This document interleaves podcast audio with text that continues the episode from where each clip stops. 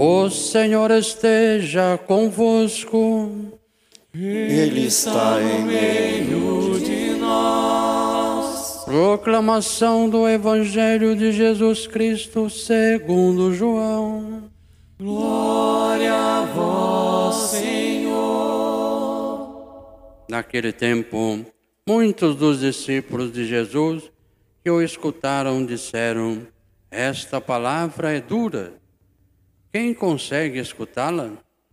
Sabendo que seus discípulos estavam murmurando por causa disso mesmo, Jesus perguntou: Isso vos escandaliza?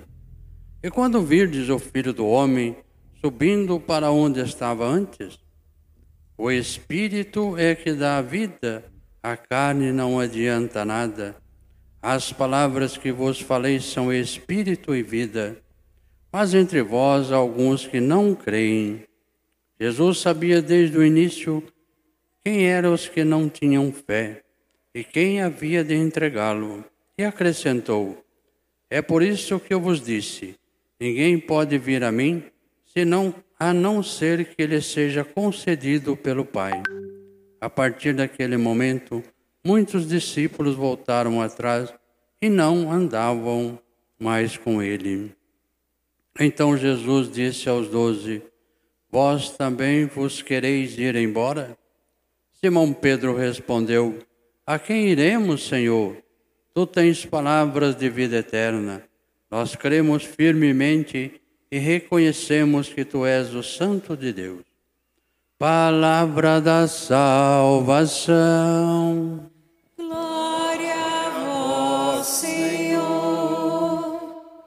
Queridas irmãs, queridos irmãos, muitas vezes a gente diz nada é coincidência, tudo é providência, e as leituras deste fim de semana parecem verdadeiramente providenciais para o momento que nós estamos vivendo.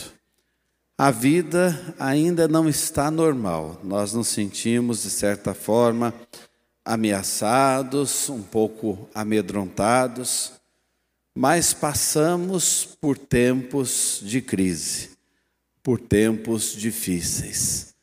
Continua ainda esse tempo, de alguma maneira, mas a gente já está conseguindo enfrentar um pouco mais e a vida começa a seguir o seu rumo. Mais uma vez eu recordo o Papa Francisco, mas antes era normal.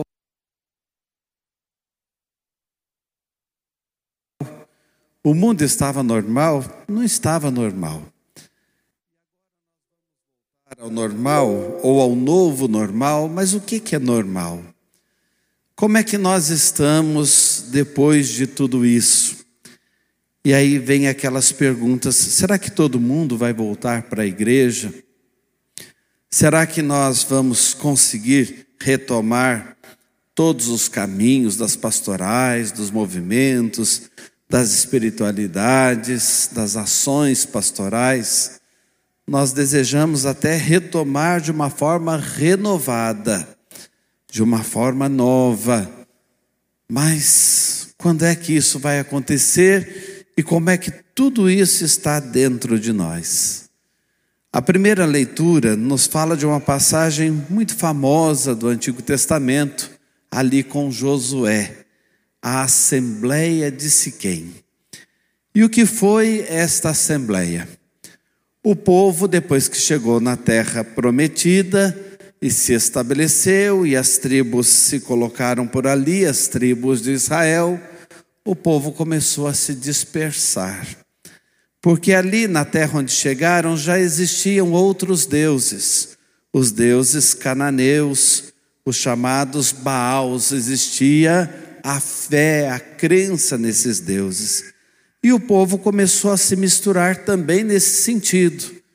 Eram os deuses, entre aspas, aí da fecundidade, da fertilidade, o Deus que mandava a chuva, o Deus que dava a graça de ter um filho, enfim, e as pessoas se sentiam mexidas com essa fé dos que já estavam estabelecidos ali naquela região. também no decorrer da vida foram sofrendo influências de outros povos e crendices e crenças de outros povos. Quando Josué percebe que tudo está acontecendo ali num sincretismo, numa mistura de religiões, numa mistura de crenças, de superstições, ele chama o povo à reflexão. Por isso acontece esta assembleia e ele diz: Olha, eu não sei vocês, mas eu e a minha casa serviremos ao Senhor. Eu confirmo aqui, eu e a minha casa serviremos ao Senhor. E aí o povo começou a refletir: nós não deixaremos o Senhor, o Senhor cuidou de nós até aqui, nós também serviremos ao Senhor. Mas nós sabemos que não é bem assim. Porque no decorrer da vida a gente tem que renovar esse compromisso. Eu até diria, todos os dias nós temos que dizer: Eu não sei vocês, mas eu e a minha casa serviremos ao Senhor. Porque as tentações, as provações, as ofertas de outras crendices e de tudo no mundo, elas são muitas. E se a gente não toma cuidado, a gente desliza. Nós estamos num tempo em que pregar o Evangelho faz com que a gente ouça: ah, mas a igreja é antiquada, vocês são retrógrados. Nós agora estamos no outro tempo, é o pós-cristianismo. Certamente muitos já ouviram isso, em ambientes de estudo também aparece muito essa expressão. Nós estamos no pós-cristianismo. O cristão é coisa do passado. Ou então a gente começa a se misturar com outros modos de expressões de fé e começa a achar que tudo está bom. E a gente vai aí vivendo esta mistura de fé com superstição e perdendo a essência da nossa fé. Ora, o Cristo é o mesmo ontem, hoje e sempre. O que o Evangelho pede de nós é uma receita de vida, é uma receita de humanidade. E é preciso então retomarmos com força. Eu e a minha casa serviremos ao Senhor. É preciso a gente confirmar isso a cada dia. Aí você pode dizer, Padre, mas essa pregação é dura nesse momento já difícil que nós estamos vivenciando, a gente muitas vezes começa a titubear, a ter dúvidas, e o Senhor vem com uma pregação agora que puxa o nosso tapete. Nós temos que confirmar todos os dias a nossa fé, isso mesmo, e não esmorecer, e não se julgar antiquado ou se deixar levar por opiniões que nada tem a ver com a essência da nossa fé. A nossa fé continua a mesma, ontem, hoje e sempre. Nós nos adaptamos aos novos tempos, mas a nossa fé não. A nossa fé é o nosso alicerce e ela vai nos seguir, nos perseguir, nos ajudar a sermos melhores verdadeiramente. Mas quando a gente diz essa palavra é dura, é a primeira frase do evangelho de hoje. A primeira frase, o primeiro versículo do evangelho de hoje. Jesus estava pregando na sinagoga de Cafarnaum. Ele diz que ele vai ser alimento para todos nós, ele diz que o sangue dele vai ser bebida para todos nós. Nós o mastigaremos, é o verbo que ele usa nós teremos que digeri-lo e as pessoas ficam escandalizadas. Porque a proposta dele é que ele seja assimilado por nós, que o evangelho seja assimilado por nós, afinal de contas, ele é o evangelho vivo, ele é a boa nova do Pai. E aquilo que ele nos ensinou, os seus sonhos, os seus projetos, seus pensamentos, seu jeito de viver, tudo isso deve ser parte da nossa vida, deve se inserir na nossa história. E o que, que ele ensinou? E o que, que os discípulos esperavam? Os discípulos esperavam receber, receber. E Jesus ensina a partilhar. Nada é nosso. Tudo é de Deus e nós somos para os outros. Somos administradores apenas das coisas que Deus coloca na nossa vida e o que Deus coloca em nossas mãos nós devemos partilhar. Mas os discípulos de outrora pensavam tanto em só receber. Que vantagem nós teremos? Que graça o Senhor nos dará? Que milagre o Senhor irá fazer? E quando eles percebem que Jesus fala, do dividir, do partilhar, do entregar-se, do ser dom para os outros, muitos começam a vazar, muitos começam a ir embora. Essas palavras são duras. Alguns já tinham ali consigo: olha, Jesus vai ser o nosso rei e nós teremos servos que cuidarão de nós. Tanto que chegam a pedir a Jesus um lugar à direita, outro à esquerda dele. Nós vemos isso em outra parte do Evangelho. E Jesus não promete servos a nós. Não. Ele diz o contrário. Vocês se tornarão servos de todos. Vocês devem se colocar a serviço uns dos outros. Não esperem ser servido, serem servidos sirvam. Mais gente foi vazando, mais gente foi fugindo, mais gente foi saindo e deixando o caminho do Evangelho. O Evangelho é assim. Jesus não esconde essa realidade de ninguém, pelo contrário, ele quer que assimilemos esta realidade. E nós, por tão pouco, também deixamos o Evangelho na vida de comunidade, no dia a dia, por bobagens, por conversas, por situações ali melindrosas, mas que passam, a gente acaba deixando a essência. De novo eu volto lá naquela assembleia de Siquém, eu não sei vocês, mas eu e a minha casa serviremos ao Senhor. E Jesus é tão corajoso na proposta dele, que ele vendo as pessoas que vão sair, ele percebe os que ficam e ele olha de um modo especial diretamente para os doze e pergunta: Vocês não querem ir também? Vocês entenderam o que eu estou propondo? Vocês ainda estão aqui? Vocês não querem ir embora também? Olha a coragem de Jesus, a firmeza da proposta dele. E ele diz: para vocês ficarem é preciso ouvir o Espírito, a carne não ajuda em nada. A carne vai ditar outras normas. A carne vai pedir prazeres. A carne vai seguir os instintos. A carne vai dizer: é bobagem voltar para a igreja, é bobagem rezar, é bobagem a gente continuar acreditando. É preciso ouvir o Espírito. Jesus viveu a obediência ao Pai porque ele ouvia a voz do Espírito. É o Espírito que clama em nós, Pai. É o Espírito que nos faz sentir filhos e filhas de Deus. E é o Espírito que nos ajuda a caminhar.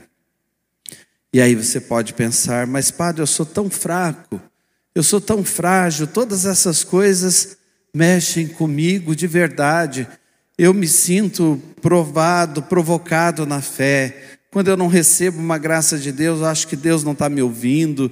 Quando eu peço algo e sinto que não fui ouvido, ou parece que eu estou vivendo numa aridez e Deus não está comigo, eu me perco. Jesus fala: Eu sei que muitos irão me negar, eu sei que muitos irão me entregar. E quando a gente pensa nesse versículo, a gente imagina logo Judas. Eu sei que alguém vai me entregar. Mas não é aquele Judas que a gente malha sempre, não. Não é o Iscariotes. É o Judas que vive dentro de mim e de você. Porque se a gente não toma cuidado, ao invés da gente dizer eu e a minha casa serviremos ao Senhor, a gente dá as escorregadas que a vida propõe. A gente acaba saindo mal em alguma situação, não deixando a graça de Deus agir. Jesus olha nos nossos olhos como olhou para aqueles de outrora e pergunta: vocês vão ficar? Nós namoramos nesse tempo e agora vai dar casamento? Exatamente essa pergunta que Jesus está fazendo. Até agora nós namoramos. E agora? Vai dar casamento ou cada um vai para o seu lado? E não é assim mesmo? Quando termina o namoro, cada um vai para o seu lado? Por mais que tenham convivido, por mais que tenham vivido algum tempo, cada um vai para o seu lado. Se der casamento, ficam juntos. Se não, até melhor que não se encontrem por um bom tempo. Ficam até magoados um com o outro. Jesus nos pergunta: o nosso namoro agora termina aqui. Vai ser casamento? Vai dar em casamento? E de novo eu volto aqui nesse tempo de crise de uma crise, ou nós saímos derrotados ou nós saímos amadurecidos. Guardem isso. De toda crise, porque a palavra crise está ligada à palavra discernimento. Discernimento quer dizer fazer escolhas, fazer escolhas, peneirar as coisas da vida. Essa crise tem ajudado a gente a peneirar muitas coisas. Essa crise tem ajudado a gente a escolher melhor o que vale a pena e o que não vale o que é essencial para a nossa vida e o que é superficial, o que é acidental. Essa crise ensinou a gente a valorizar até mais o tempo, o abraço, o afeto, a família, enfim, com tudo de difícil que aconteceu, mas tem coisas boas. Ou nós saímos derrotados, como quem perdeu a batalha, ou nós saímos amadurecidos que a segunda proposta seja a nossa opção, amadurecidos, crescidos. E crescidos também na nossa fé. Para a gente olhar para Jesus hoje, como Pedro falou em nosso nome aquele dia: Senhor, como ir embora? A quem iremos? Só tu tens palavras de vida. Só tu tens palavras de vida e de vida do eterno e de vida eterna. Todas as outras propostas que surgem terminam no nada, terminam no vazio, nos levam à queda, nos levam ao nada que aconteceu com Judas, que se suicidou, nos leva à morte. E entregar o Senhor ou fugir do Senhor nos derruba. A quem iremos? Só tu tens palavras de vida. Vamos abraçar isso para nós, levar isso para a nossa vida, colocar isso em prática no nosso dia a dia. Quem iremos, Senhor? Eu e a minha casa serviremos ao Senhor. E por fim, nós ouvimos na segunda leitura da carta aos Efésios algo que fala do casamento, que fala da união do homem e da mulher e diz: olha, Cristo se une a nós, se une à igreja como marido à mulher. A igreja se une a Cristo como a mulher ao seu marido, no amor, no respeito, na fidelidade. Vai dar casamento? O namoro terminou, agora é casamento. E aí nós, como igreja, olhamos como que numa assembleia como aquela de Siquém, para o que Deus entende por casamento e queremos viver esta união com Ele. Aí a gente pode pensar, nossa, mas essa leitura, ela não está fora do tempo? Parece que as mulheres são prejudicadas aí. Primeira coisa, que todos nós sejamos solícitos, ou seja, serviçais, nos tornemos servos uns dos outros. Está isso no início da leitura. Depois diz às mulheres: sejam solícitas aos maridos, sirvam aos maridos, como a igreja serve a Cristo. Só diz isso para as mulheres. Depois diz quatro vezes mais palavras para os homens. Não é que Deus conhece a dureza dos corações? E conhece que o coração do homem é mais duro?